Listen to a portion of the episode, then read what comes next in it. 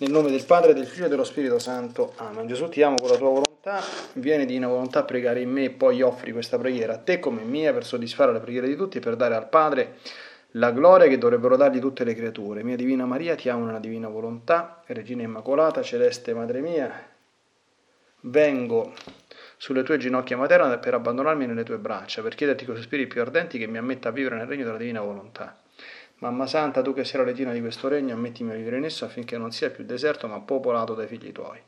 Perciò, sovrana regina, a te mi affido affinché guidi i miei passi nel regno del potere divino e stretto alla tua mano materna guiderai tutto l'essere mio, perché faccia vita perenne nella divina volontà. Tu mi farai da mamma e come a mamma mia ti faccio la consegna della mia volontà affinché me la scambi con la divina volontà e così possa restare sicuro di non uscire dal regno suo. Perciò ti prego che mi illumini attraverso questa meditazione per farmi comprendere sempre più e sempre meglio che cosa significa volontà di Dio e come vivere in essa. Ave Maria, piena di grazia, il Signore è con te. Tu sei benedetta fra le donne e benedetto è il frutto del tuo seno, Gesù. Santa Maria, Madre di Dio, prega per noi peccatori adesso e nell'ora della nostra morte. Amen.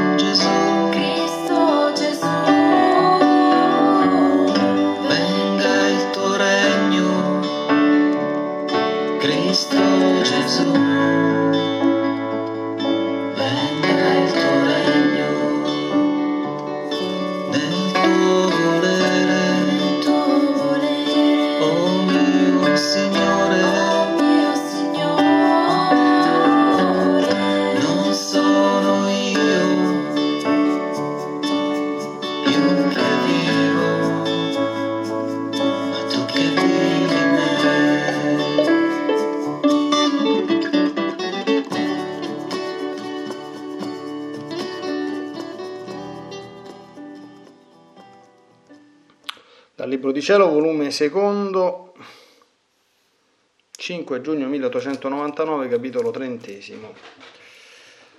Continuo ancora lo stato di annientamento, ma tale che non ardisco di dire una parola al mio diletto Gesù. Ma questa mattina Gesù, avendo compassione del mio miserabile stato, lui stesso ha voluto sollevarmi, ed ecco come. Mentre si è fatto vedere ed io mi sentivo tutta annichilita e vergognosa innanzi a lui, Gesù si è avvicinato a me, ma tanto stretto che mi pareva che egli stesse in me ed io in lui. E mi ha detto, Figlia mia diletta, che hai che stai tanto afflitta? Dimmi a me tutto, che ti contenterò e rimedierò a tutto. Siccome continuavo a vedere me stessa, come dissi l'altro giorno di sopra, onde vedendomi così cattiva neppure ho ardito di dirgli niente. Ma Gesù ha replicato, presto, presto, dimmi che vuoi, non indugiare. Vedendomi quasi costretta, dando in dirottissimo pianto, gli ho detto, Gesù Santo, come vuoi che non sia afflitta?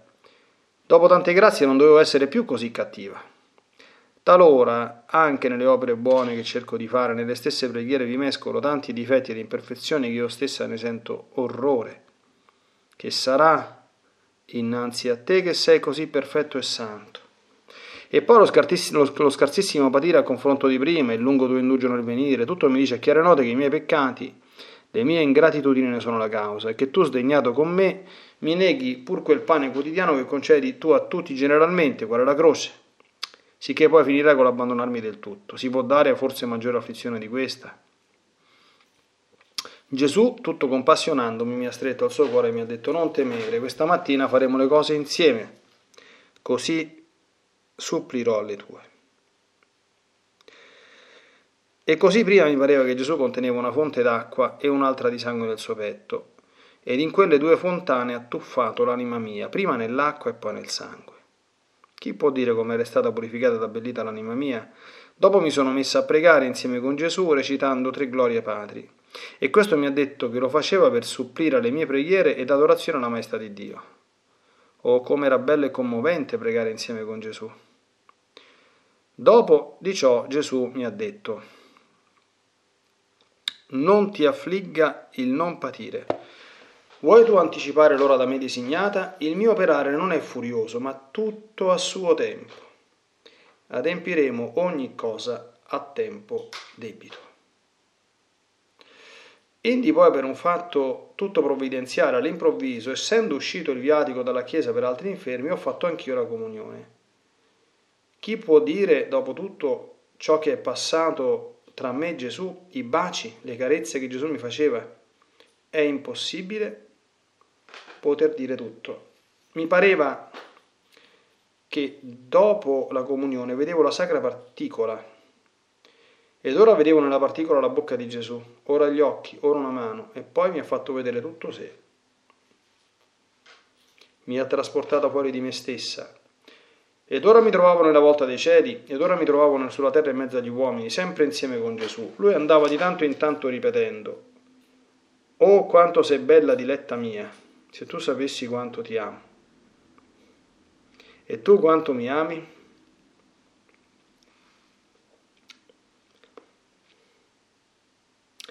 Nel sentirmi dire queste parole provavo tale confusione che mi sentivo morire. Ma con tutto ciò ho avuto il coraggio di dirgli, Gesù mio bello, sì, ti amo assai. E tu se veramente mi ami tanto, dimmi anche tu mi perdoni per tutto il male che ho fatto, ma concedimi pure il patire. Sì che ti perdono e voglio contentarti col versare in abbondanza le mie amarezze in te. Così Gesù ha versato le sue amarezze. Mi pareva che avesse una fonte d'amarezza nel suo cuore dalle offese ricevute dagli uomini e la maggior parte la traboccava in me. Poi Gesù mi ha detto, dimmi, che altro vuoi?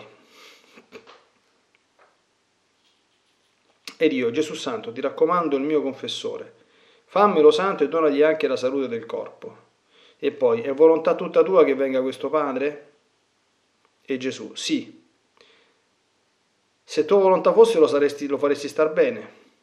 E lui, statti quieta, non voler investigare troppo i miei giudizi e nell'atto stesso mi faceva vedere il miglioramento della salute del corpo e la santità dell'anima del confessore. Ed ha soggiunto, tu puoi essere furiosa, ma io faccio tutto a suo tempo. Dopo ho raccomandato alle persone che a me appartenevano, ho pregato per i peccatori, dicendo a Gesù, oh quanto desidero che il mio corpo si facesse in minutissimi pezzi, purché i peccatori si convertissero. E così ho baciato la fronte, gli occhi, il volto, la bocca di Gesù, facendo varie adorazioni e riparazioni per le offese che gli fanno i peccatori. Oh, come era contento Gesù! Ed io pure. Indi, facendomi promettere da Gesù di non dovermi più lasciare, sono ritornata in me stessa e così è finito.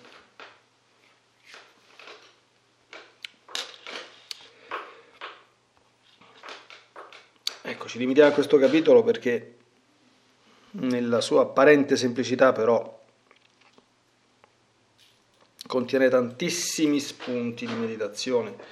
Speriamo di riuscire a prendere, sono almeno 4-5 quelli più importanti e assai edificanti per noi. Io penso che la prima cosa da notare è quella battuta che Gesù fa a Luisa, gli dice tu sei furiosa. Ecco, io no.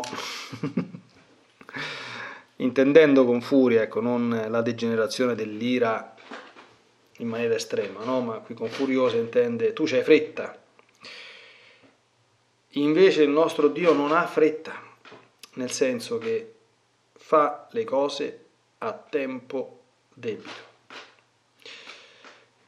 Mm, io quello che ho maturato in questi anni di sacerdozio è, è proprio la persuasione che questa dimensione è, è necessario quanto mai ben interiorizzarla.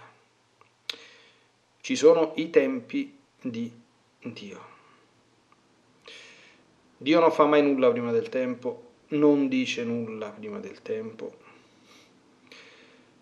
non svela nulla prima del tempo, non opera nulla prima del tempo, non fa nessuna grazia prima del tempo.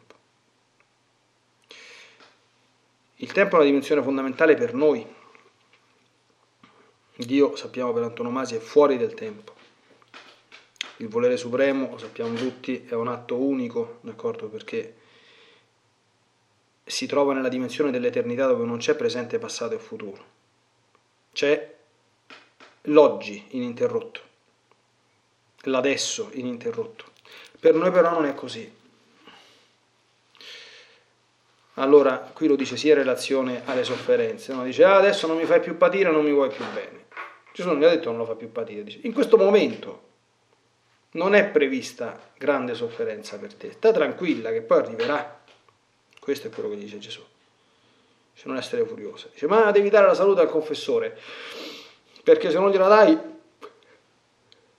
è segno che non è volontà che venga qui.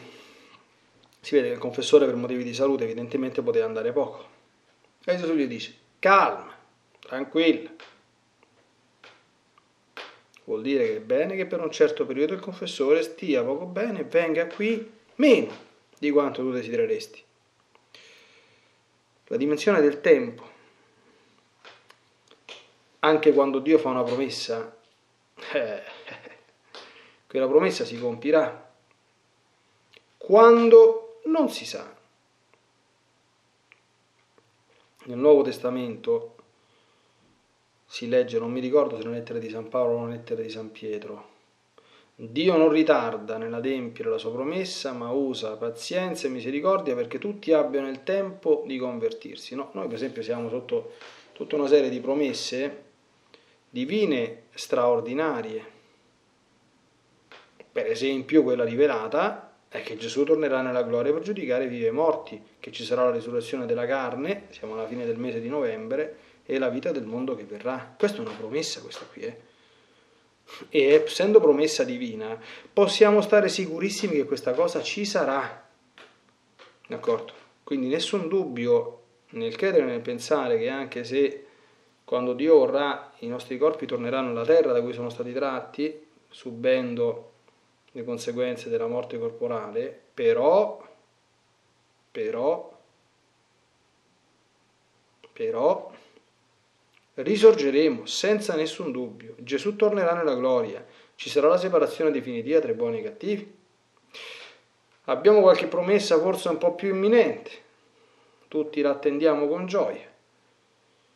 La Divina Maria apparsa a Fatima apparizione riconosciuta dalla Chiesa e si è congedata dicendo alla fine il mio cuore immacolato trionferà. Alla fine di un tempo duro, alla fine di un tempo di sofferenza, di tribolazione, di persecuzione per la Chiesa, di diffusione nel mondo, come lei diceva, degli errori del comunismo, d'accordo? Che non è soltanto un sistema economico mm, che lascia il tempo che trova, ma è tutto quanto il carico, come dire, di orrori culturali che si porta dietro, quindi l'ateismo, il materialismo, che oggi eh, il regime comunista è rimasto in Cina, eh, in Corea del Nord e a Cuba fondamentalmente, però l'ateismo dilaga, il materialismo dilaga anche nel mondo occidentale dove il comunismo non c'è mai stato, insomma, no? anzi, forse in misura anche maggiore che in certi, che in certi luoghi. Quindi, perché noi stiamo sereni e tranquilli? Perché alla fine il cuore immacolato di Maria trionferà, cioè si tratta di operazioni divine. Questa è una dimensione fondamentale nella vita nella divina volontà, cioè non è che noi dobbiamo stare, come dire, eh, a braccia conserte o oziosi eh, a aspettare che scenda la manna dal cielo, nessuno mi ha detto questo. Dobbiamo vivere, dobbiamo operare, dobbiamo pregare, dobbiamo riparare, dobbiamo dare il nostro contributo, diciamo così, all'avvento del regno di Dio nel mondo. Però anche il regno del Fiat Supremo nelle anime non è mica opera nostra. cioè, sono opere divine, opere divine a cui noi dobbiamo cooperare sempre con calma, con serenità e soprattutto con fiducia, che Dio le promesse che ha adempiuto le esaudirà. Ecco, la Madonna è stata l'unica a credere nella grande promessa che aveva fatto Gesù prima della sua passione e morte, no? Il terzo giorno risusciterò. Non ci, aveva, non ci credeva più nessuno, non ci credeva più Marco San Giovanni, non ci credevano gli apostoli, è evidente questo dai, dai testi dei Vangeli, non è che sono nostre supposizioni, non ci credeva Maria Maddalena, altrimenti all'apparizione di Gesù risorto non avrebbe detto se tu se l'hai, se l'hai visto tu dimmi, dimmi, dove l'hai posto, pensando che fosse il custode del giardino. Non gli passava manco per l'anticamera del cervello che fosse risorto quando non ha trovato Gesù nel sepolcro. Eppure Maria Maddalena era Maria Maddalena, insomma, era una delle, più, delle donne più innamorate di Gesù. Eh?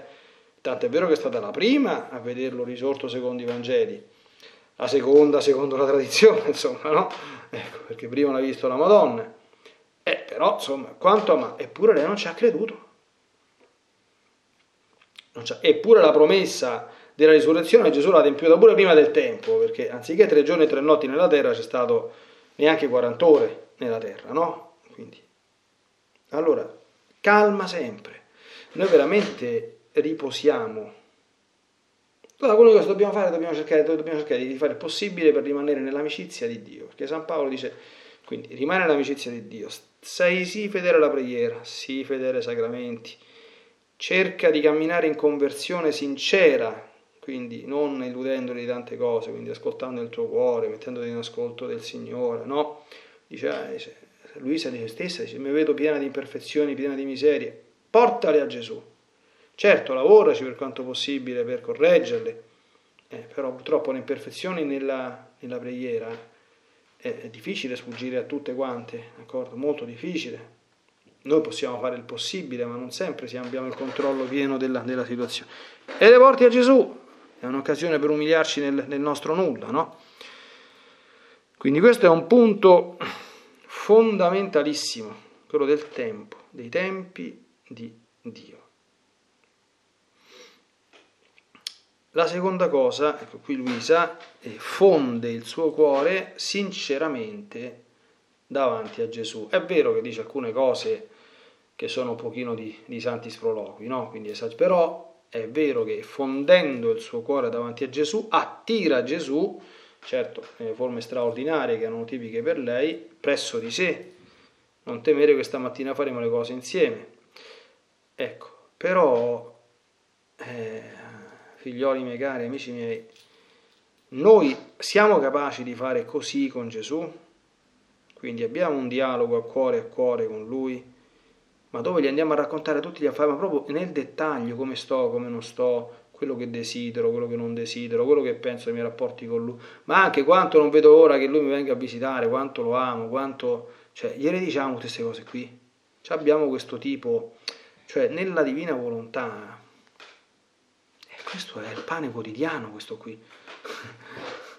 cioè, facciamo tutto insieme, Gesù, 24 ore su 24, d'accordo? Quindi un filo eh, che dobbiamo puntare, dobbiamo puntare a renderlo praticamente ininterrotto.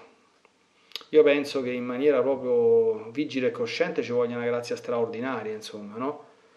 però penso anche che con il nostro impegno, con, lo, con l'impegno dell'attenzione, come si dice, eh, io penso che qualche buon risultato, coadiuvati da, dalla grazia, ci possiamo arrivare, insomma, quantomeno che mh, mm, rimaniamo sempre in qualche modo collegati, quindi anche se avete visto, no? Ci sono dei momenti in cui io ascolto la musica, nel senso che ascolto la musica con attenzione, quindi se conosco la canzone ci canto sopra, quindi io adesso sto ascoltando la musica Oppure uno va in un posto e ci sta la radio, ci sta la musica da sottofondo, tu non stai ascoltando la musica, perché stai in ufficio a lavorare, però sotto c'è sta la radio che suona. Ecco, il nostro senso della presenza di Gesù o di Maria dovrebbe arrivare almeno a questo, cioè che la radio che suona ci sta sempre. Quindi il senso della loro presenza, no? lo stare sotto i loro occhi, il rivolgergli magari un desiderio, un pensiero anche non, non consapevole, no? Noi dovremmo arrivare a vivere una divina volontà, che se qualcuno ci chiede che stai a fare adesso, tu dici sto amando Gesù, oppure sto amando la Divina Maria. Questa è la risposta che dovremmo dare, ma veramente, non, non tanto per fare risposta a effetto o, o per farci belli, no? E dici ma come, stai a fare la catechesi? Sì, sì, non sto, non sto facendo la catechesi, io sto amando la Divina Maria facendo la catechesi. Dice ma stai a, fare, stai a preparare il pranzo? No, no, io sto amando Gesù preparando il pranzo. Ma stai a spazzare per terra. No, no, io sto amando Gesù spazzando per terra. Capite? Quindi tutto con loro, d'accordo? Nella divina volontà si prende anche, no? Facciamo tutto insieme, cioè io non voglio portare a Dio niente che venga solo da me, perché se viene da me, nella migliore delle ipotesi è un atto miserabile di un essere umano segnato e macchiato da mille imperfezioni. Questa è la migliore delle ipotesi, poi tra l'altro. Poi ci stanno le peggiori delle, delle ipotesi che è meglio lasciarle perdere. Quindi parlare a Gesù di noi stessi, aprirgli il cuore con lui. Invece gli uomini, sapete che fanno? Gli uomini, ancora di più le donne, vi parlo esperienza da prete, vanno a cercare il confessore, il sacerdote, eccetera, eccetera. a volte con la scusa della direzione spirituale, semplicemente per fare quello che Luisa ha fatto con Gesù, cioè per esporgli le proprie difficoltà, le proprie lamentele, le proprie cose, le croci, le tribolazioni, le sofferenze e le angosce, no? Poi il prete gli sta ascoltando e dico, eh, io che... cioè, sto ascoltato, per carità. L'ascolto è un'opera di misericordia in se stessa, no? Ma dopo che ti ho ascoltato, io ti posso fare una preghiera per te che, te, che t'aggiarisce, ti posso fare qualcosa, d'accordo? Parlane con Gesù, che se gliene spieghi, lui ti può fare sì qualcosa, d'accordo? Cioè abbiamo sempre noi questi bisogni di appoggi umani, no? queste sono cose molto profonde da un punto di vista psicologico, dobbiamo fare attenzione anche qui, entrare dentro il nostro cuore, vedere realmente che cosa cerchiamo profondamente anche nelle, nelle cose sante, no? Ecco, poi è bellissima questa cosa, ecco. Gesù ascolta questa sua preghiera e gli scopre il petto, una fonte d'acqua e un'altra di sangue. No? Qui sembra vedere l'immagine di Santa Faustina. Tra l'altro ci sono, molte, molte, ci sono molti punti di attinenza tra le cose che si leggono qui e Santa Faustina. Anche Gesù a Santa Faustina una volta gli disse tu non mi hai dato tutto e questa poraccia è stata un sacco di tempo a pensare, ma io che, che, che cosa devo dare ancora al nostro Signore? Insomma la faccio breve perché stiamo meditando. Alla fine il Signore dice tu non mi hai dato la tua miseria tu non mi parli dei tuoi problemi, tu non mi parli di te. E lei gli risponde, dice, eh, che te ne parla a fare, Signore? Ma che, tu non le sai? Ma tu sei Dio, ti devo parlare degli affari miei, come se tu non lo sapessi. Dice, ma certo che lo so, ma se tu non me ne parli, io ne sono fuori, cioè ne ho una conoscenza esterna, perché se tu non, me, non, non li porti a me, non me ne investi, non ne parli con me, non mi chiedi aiuto, io non sono autorizzato ad aiutarti, perché sono tuoi problemi, non miei problemi. Se tu ne parli a me diventano miei problemi. Allora, la purificazione nell'acqua e nel sangue, no? Quindi questa, questa cosa bellissima che Gesù gli ha fatto vivere.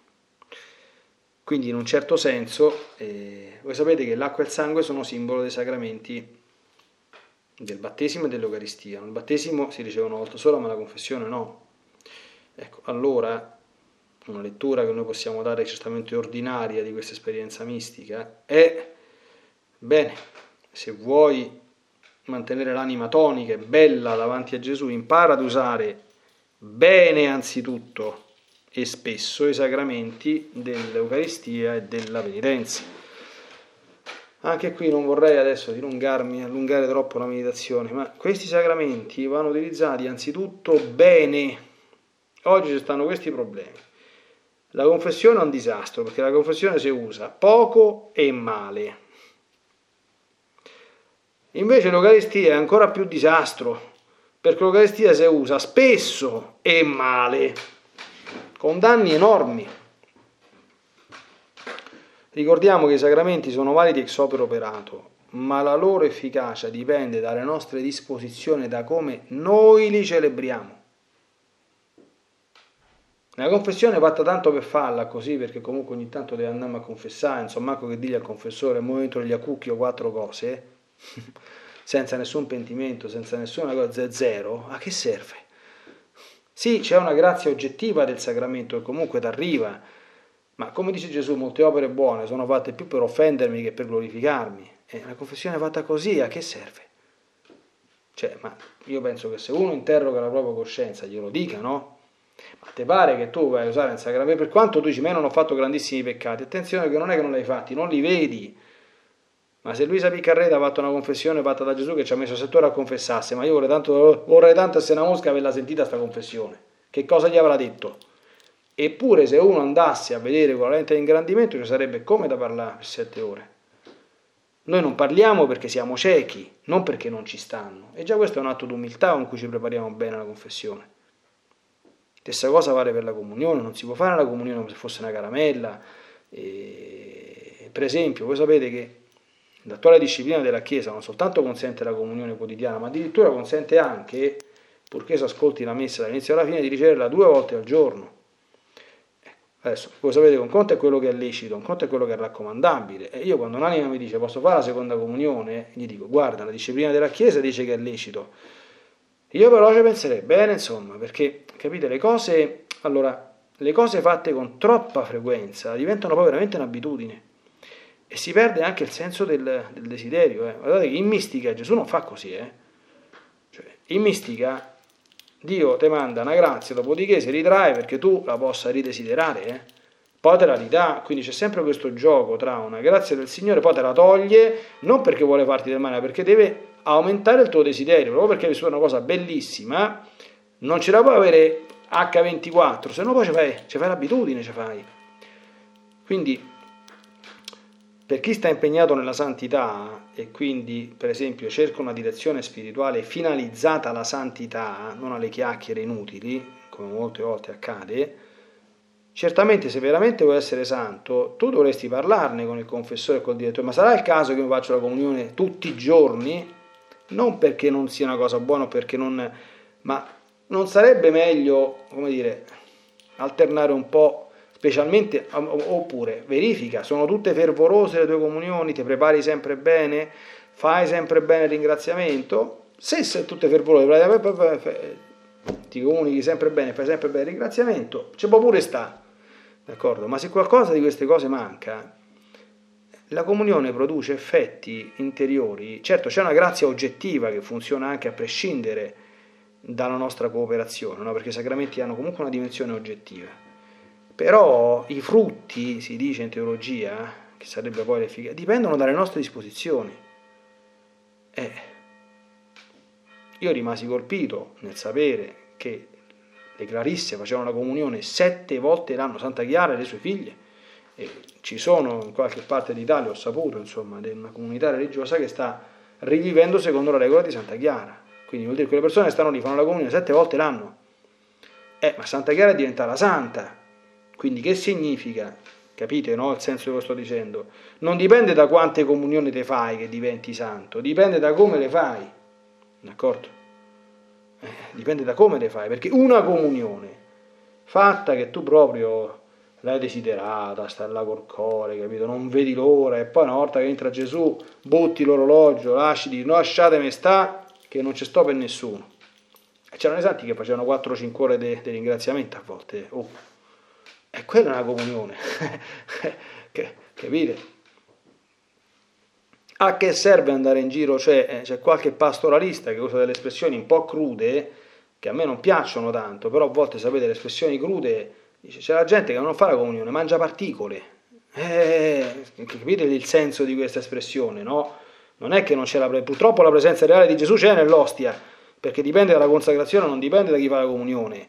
Però la disposizione di persone che si accostano grossolanamente alla comunione, ma tu ci credi veramente che quello è Gesù? Ma io veramente alcune persone quando, quando le vedo, perché gli occhi purtroppo ce l'ho, anche se durante la messa cerco di tenermi il più raccolto possibile, ma io veramente ci andrò a fare due chiacchiere, ma tu ci credi che hai ricevuto Gesù Cristo?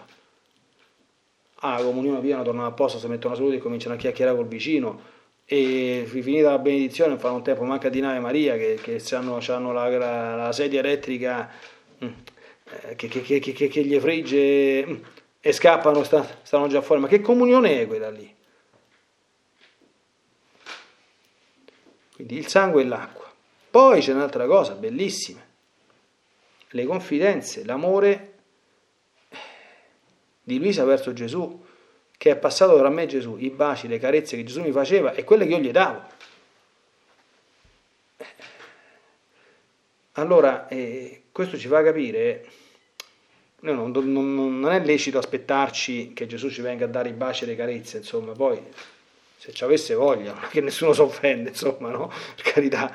Ecco. Però noi dobbiamo capire che la, la la grammatica della relazione con Gesù e con Maria è la grammatica dell'amore. D'accordo? Ho sempre detto, ce l'hai in crocifisso, lo devi riempire di baci, ce l'hai in uno stato della Madonna, la devi riempire di baci. Lo devi fare, no, perché un bacio che tu dai al crocifisso, a Gesù gli arriva, un bacio che tu dai allo stato della Madonna, alla Madonna gli arriva. I baci sono la più grande espressione dell'amore che noi abbiamo. Amore poi, tra l'altro, l'amore pulito, l'amore tenero, l'amore, l'amore pulito, l'amore tenero, ma anche l'amore ardente, l'amore, capito? Non è che si bacia il primo che, che si capita, no? Noi baciamo le persone a cui vogliamo bene. Ecco. È impressionante poi sentire insomma, che Gesù se la porta a spasso tra cielo e sulla terra e gli va a dire oh quanto sei bella diretta mia se tu sapessi quanto ti amo e tu quanto mi ami. Guardate, questa frase noi pensiamo sempre, come dire, ai mistici e ai santi come persone a parte. In un certo senso lo sono, per carità, nessuno mette in dubbio. Però io credo che quanto sei bella diretta mia, se tu sapessi quanto ti amo, Gesù è una frase che direbbe ad ogni anima in quanto anima. Quindi ad ogni anima in quanto anima, Gesù quella frase la, la direbbe, a mio modestissimo avviso. Non la dice, ecco, perché non tutte le anime sono aperte a ricevere il suo amore e soprattutto a corrispondere al suo amore, perché ciò che attira Gesù nel nostro cuore è l'amore. È solo questo, non è la scienza, non è la cultura, non è la bravura, non, so, non è niente di tutto questo qui, è l'amore profondo e sincero. Cioè, eh, nel regno della divina volontà si impara, io sto imparando questo. Questa a mio avviso è una delle cose più importanti di tutti. Vedete come, cioè, dal, resto non dobbiamo stupirci che Gesù chiede a Luisa quanto mi ami, ma non l'ha chiesto anche a San Pietro, l'ha chiesto, no? Simone, mi ami tu? Mi ami tu? Mi ami tu? E chi fa questa meditazione se lo deve sentir dire, Leonardo mi ami tu? Francesco mi ami tu? Eh, Laura mi ami tu? Mm. Marco mi ami tu? Giovanni mi ami tu? E che gli rispondi? Dobbiamo rispondere a questa domanda e non rispondere non a chiacchiere, d'accordo? Perché l'amore, eh? se c'è c'è, se non c'è non c'è. Noi lo sappiamo subito, se, se rispondo ti amo e non è vero, cioè che non me ne importa niente Gesù, ma il primo a saperlo sono, sono io, lui lo sa meglio di te. Vedete, quando c'è questa logica dell'amore, lei chiede perdono per le sue imperfezioni, d'accordo? Chiede la sofferenza per amore e gliela consente, gli dà un po' delle sue amarezze, quell'operazione che abbiamo già visto. Cioè, ricordo il mio caro vescovo Monsignor Petrocchi, quello che ci ha ordinato, in un'omelia in occasione di una festa di Santa Maria Goretti, citava un, monico, un monaco orientale che diceva queste parole: Se tu obbedisci a Dio, lui poi obbedisce a te. Oh, è tanta roba questa qui, eh? Ma la prima testimone di questo è la Madonna. Guardate che Dio gli obbedisce alla Madonna, eh? Ma lei gli ha obbedito in tutto a Dio. Cioè, l'obbedienza, va sempre circoscritta, l'obbedienza più gradita al Signore, qual è? È l'obbedienza dell'innamorato. Cioè, se tu una persona la ami, tu fai qualunque cosa che ti dice, non ti pesa l'obbedienza, capito? Se dice vada a buttare a fiume, tu ci vai, capito? Non c'è... Cosa dice Gesù nel Vangelo? Se mi amate osservate i miei comandamenti, cioè i comandamenti cosa sono? Sono un'indicazione che lui ti dà, cioè un'indicazione che richiede la tua obbedienza, no? Potrebbe anche dire, se mi amate, fate tutto quello che dico io, fate la mia volontà in tutto. Quella è la prova che tu lo ami. E se tu lo fai, lui fa quello che dici tu. Provalo. fa la prova. Lo fa. Ti accontenta. È una cosa bellissima questa qui. Poi ogni tanto certamente la, la rimprovera, no? Statti quieta, non essere furiosa, eccetera, eccetera. Mi verrebbe da concludere dicendo, signori, ecco il regno della divina volontà, è qualcosa di veramente spettacolare, insomma, quindi tutto quello che generalmente si dice, si pensa o si sa un po' pappagallo sull'amore di Dio diventa, oserei dire, magicamente, magicamente non nel senso di magia, ecco, nel senso metaforico, no? cioè nel senso che sembra veramente un sogno che si materializza, però diventa eh, incredibilmente realtà. È realtà fruibile anche senza esperienze straordinarie.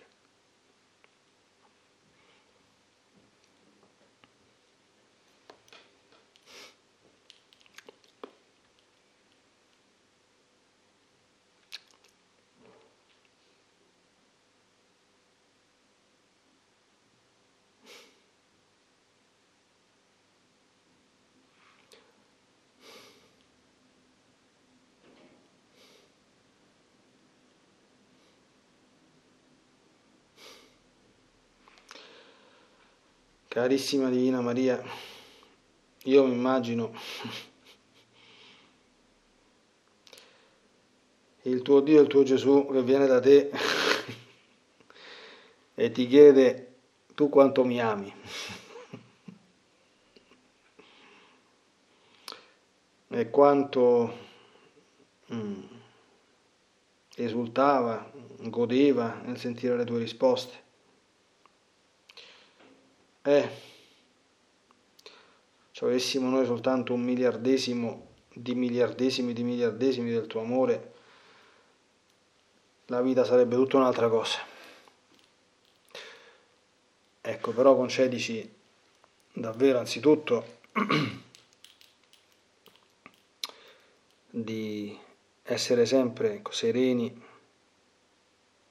nella pace nel rispetto dei tempi di Dio, riposando nella sua volontà e appunto occupandoci nell'amarlo e basta, ecco, in tutto, in tutto ciò che facciamo, ma anche nei momenti, ecco, intimi da cercare, da vivere, in qualunque stato di vita, per qualunque persona, questo non è cosa riservata, con loro. La vita nella divina volontà ripristina l'Eden, noi sappiamo, cioè il paradiso terrestre, ma il paradiso si ama godendo e si gode amando. E qui sulla terra sì, si ama soffrendo e si soffre amando, però quando c'è il ripristino del, dell'Eden, a fianco eh, a questa dimensione che comunque rimane, del fiat redimente e della croce, ci sono anche queste questi reali anticipi del, del paradiso che realizzano il fine per cui siamo stati creati. Che tu possa aiutare, o oh Divina Maria, tutti noi a, mm, a disporre in sé, ecco, le dovute aperture di cuore perché questo possa diventare realtà per ciascuno di noi nella divina volontà, nel nome del Padre, del Figlio e dello Spirito Santo. Amen.